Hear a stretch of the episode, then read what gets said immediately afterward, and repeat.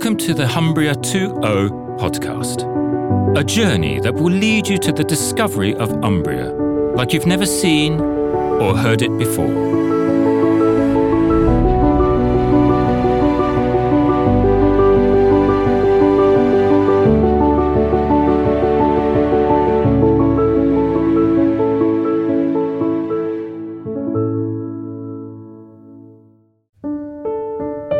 In this first episode, we will talk about the Umbria Valley, a region extending from the west of the Apennines through the Perugia province up to the Martani Mountains.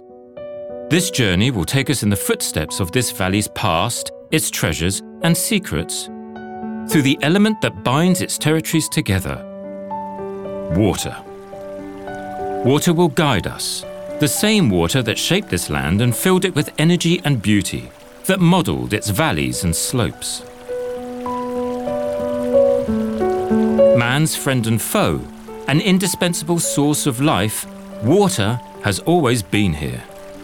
This valley, in particular, was transformed and renewed by water, making it the unique, one of a kind place it is today. Just imagine that a long time ago, here was once the biggest lake central Italy has ever had throughout its long geological history. Lacus Tiberinus.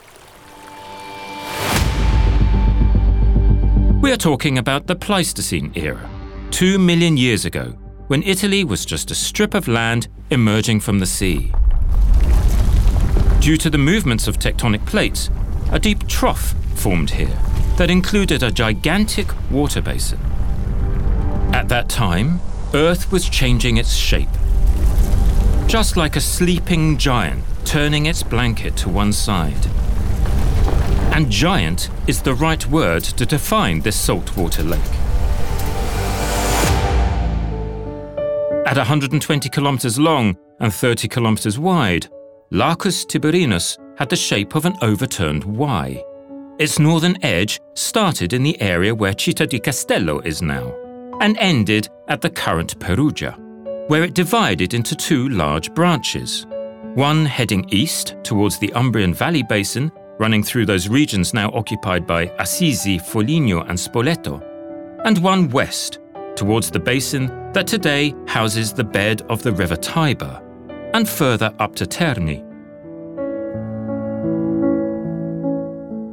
Think about this the next time you look at satellite images of Umbria that overturned Y is still there, and it's the footprint left by the great prehistoric lake in the Umbrian landscape.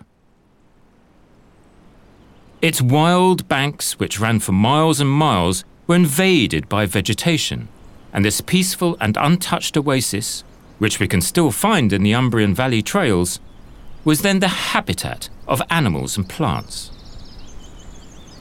A dense network of waterways running down the two mountain chains enclosed the lake to the east and west.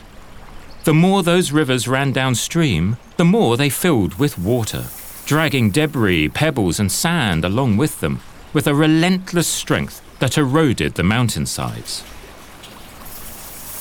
Once they reached the valley to flow into Lacus Tiberinus, their strength diminished, and the debris started being deposited. This is how the hills of Perugia and Foligno formed.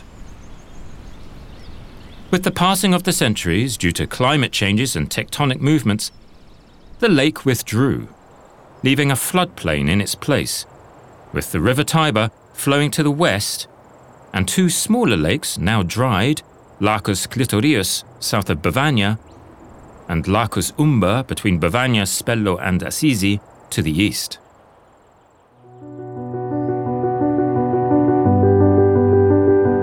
Our journey begins in Assisi, perched on the northeastern side of the Subasio Mountains, where the first traces of human settlements date back to the Neolithic period.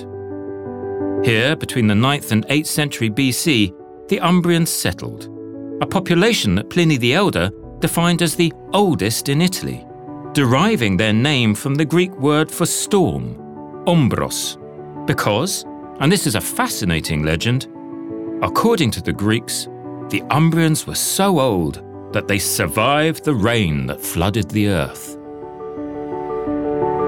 In short, water, which, in the time of the Lacus Tiberinus, lapped the promontory where Assisi is now located, is the element that links its founders to the dawn of time. And even though it didn't look like it, water in Assisi was already flowing in Roman times, like an invisible force animating the underground. In a six kilometre long tunnel with a simple yet solid capuchin vault, the ancient Sanguinone aqueduct conveyed water from the spring on the Subasio mountain into the city. Today, it is an important testament of the Roman presence in the city of Assisium. Returning to the surface, it pays to walk up the Asio hill toward the Rocca Maggiore, which overlooks Assisi and its territories that have surrounded it for over 800 years. Over the years, the stronghold has been destroyed and damaged, expanded and renovated. Today, we see it in all its glory, and it offers a breathtaking view of the city. The view of the Subasio slopes is wonderful too, and that's exactly where we are going eastbound, beyond the mountains, where the lush Topino Valley opens up.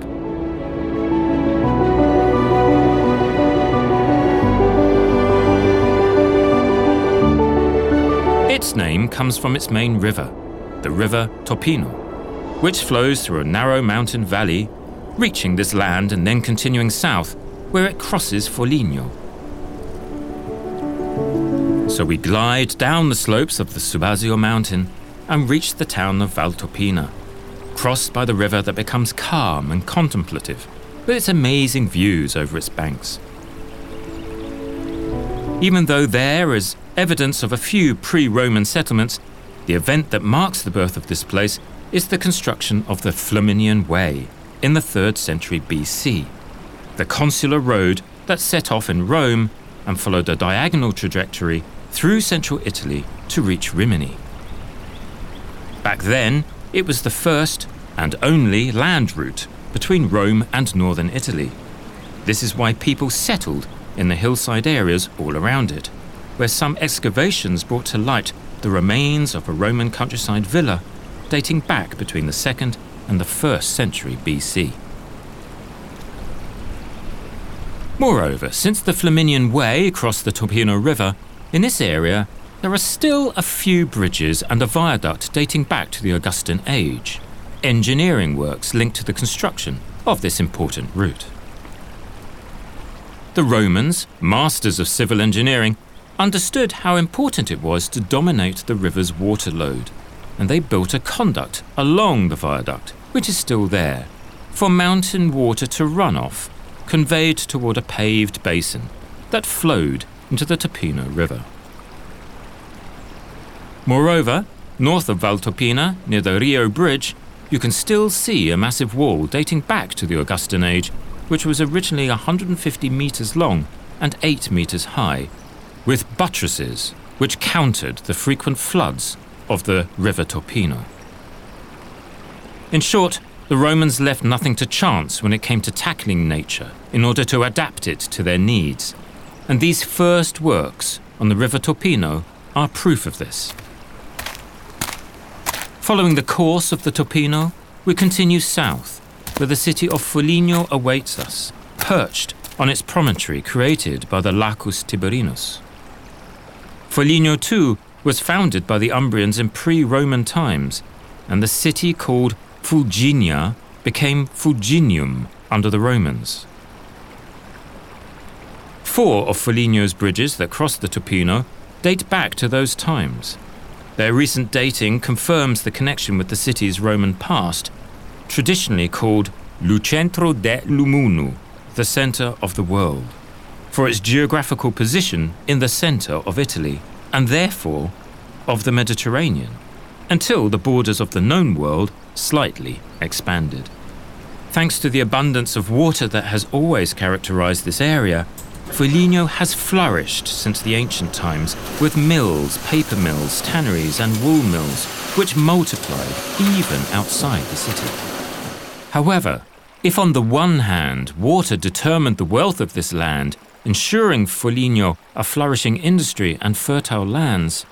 On the other, it has caused a thousands year old struggle between men and nature, a constant, and for a long time unsuccessful, effort to adapt the river basin and its marshland the needs of its inhabitants. The history of reclamation started a long time ago. Perhaps even the Etruscans, and surely, as we said, the Romans, made the first measures to control the local water system. However, the first documented reclamation works were done by Theodoric, who, between the 5th and 6th century, started an intervention that probably never saw its completion. The barbarians came and nullified the effort by destroying everything that had been done. Another historical intervention, even if devised to harm Foligno, was the one carried out by the Perugini on the river Topino. In 1253, during the siege of Foligno, the waters of the river, which back then flowed within the city, were deviated into an external ditch to prevent the residents from using their mills. The ancient course of the Topino is now occupied by the Topinello, a small and charming channel that crosses the city centre. In any case, concerning the reclamation works, nothing was done until the 15th century, when the region south of the city was reclaimed. In the aftermath of this success, in the 1500s, one resident of Foligno, Francesco Jacobilli, purchased some marshland and attempted to reclaim it. Despite efforts in the 1600s and 1700s, the population continued to deal with collapsing banks, floods, unhealthy air, and the dangers of malaria. We have to wait until the 1800s to witness any effective intervention on a large tract of land and for the Topino's flow to be brought under control. Today, a river park stands on its banks.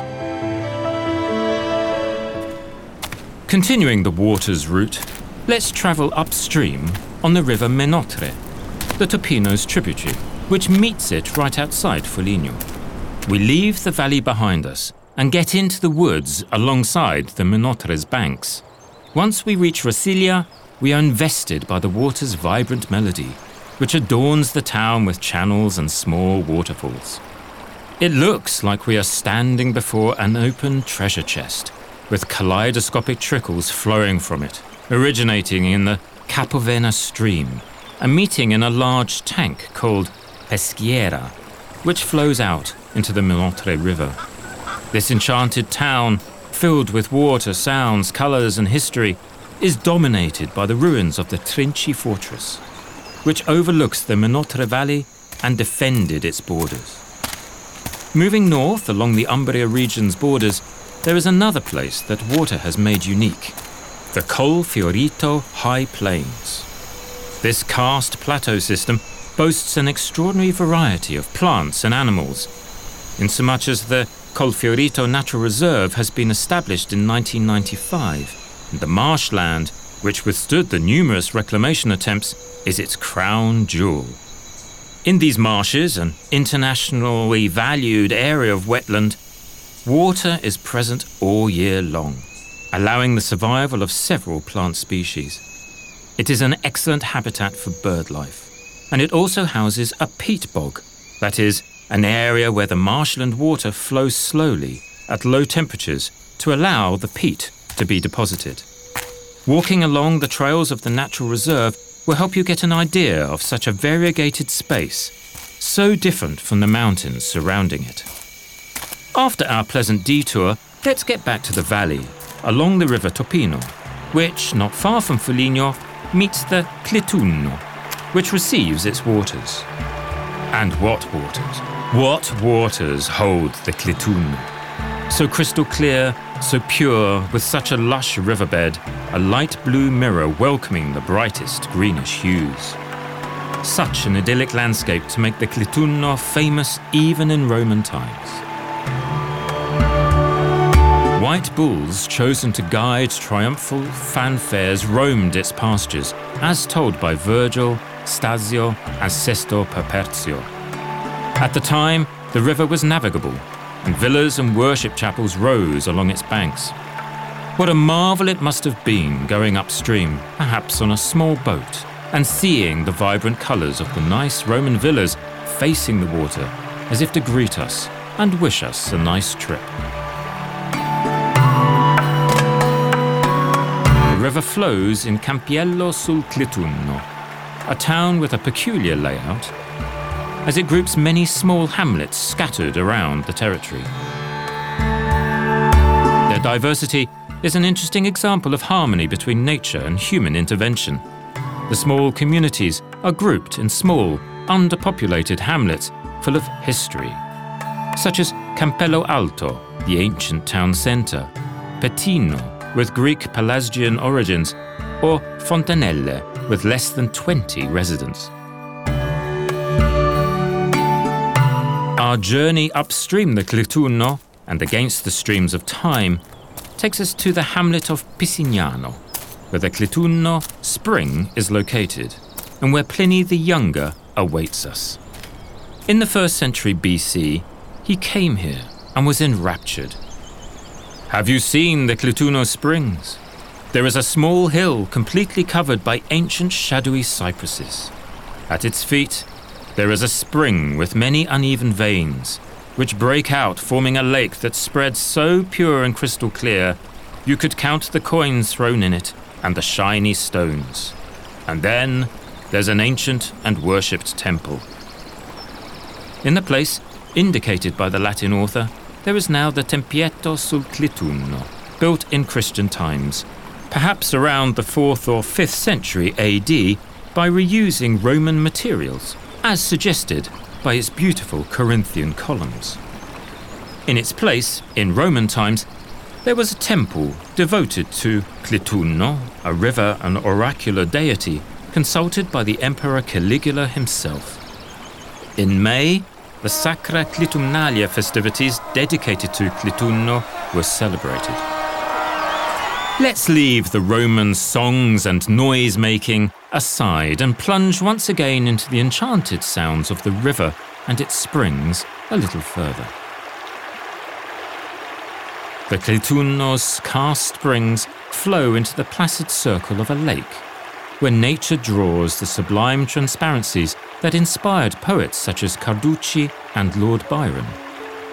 This ancestral calm, where it is not possible to distinguish where water starts and the willow branch plunged into it ends, where the soft waterbed vegetation moves sinuously and sluggishly, tell us about an ancient time. A time when this shared landscape between the earth and the sky, where all elements stand in harmony, opened up for kilometres on end along the untamed banks of the ancient Lacus Tiberinus. Sites like this one help us imagine it and testify to a memory of this place that the Umbrian Valley holds and guards within itself, in the disarming beauty of its landscapes and the pureness of its waters.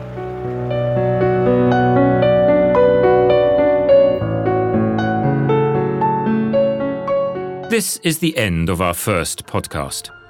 Let's say goodbye to the Umbrian Valley and get ready to dive into the other branch of the ancient Lacus Tiberinus, the Tiber Valley, in the next episode.